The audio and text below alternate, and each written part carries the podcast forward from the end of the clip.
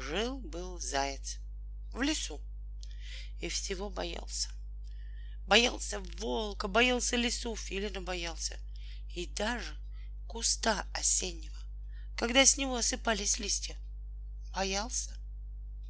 Пришел заяц к черному омуту. Черный омут говорит, я в тебя брошусь и утону. Надоело мне всех бояться. Не делай этого, заяц. Утонуть всегда успеешь. А ты лучше иди и не бойся. Как это? Удивился заяц. А так? Чего тебе бояться, если ты уже ко мне приходил? Утонуть решился. Иди и не бойся. Пошел заяц по дороге. Встретил волка. Хе-хе, вот кого я сейчас съем.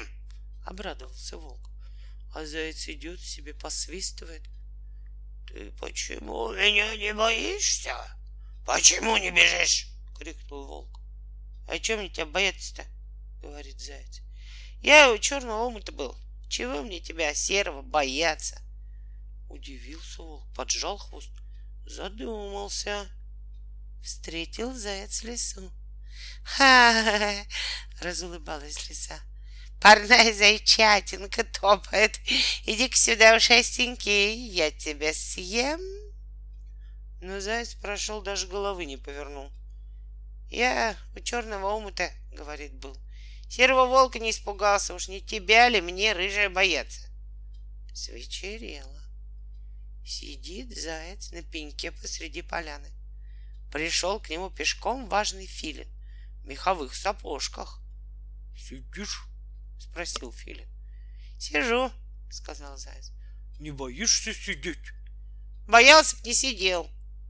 А что такой важный стал? Или охраблел к ночи-то? Я у черного омута был. Серого волка не побоялся. Мимо лисы прошел, не заметил. А про тебя, старая птица, я и думать не хочу. Ты уходи из нашего леса, заяц, Подумав, сказал Филин. Глядя на тебя, все зайцы такими станут. Не станут, сказал заяц. Все-то. Пришла осень. Листья сыплются. Сидит заяц под кустом, дрожит. Сам думает. Волка серого не боюсь. Лисы красной ни капельки. Филина махноногого и подавно. А вот когда листья шуршат и осыпаются, страшно мне. Пришел к черному умуту. Спросил. Почему, когда листья сыплются, страшно мне? Это не листья сыплются, это время шуршит, сказал черный умут. А мы слушаем. Всем страшно.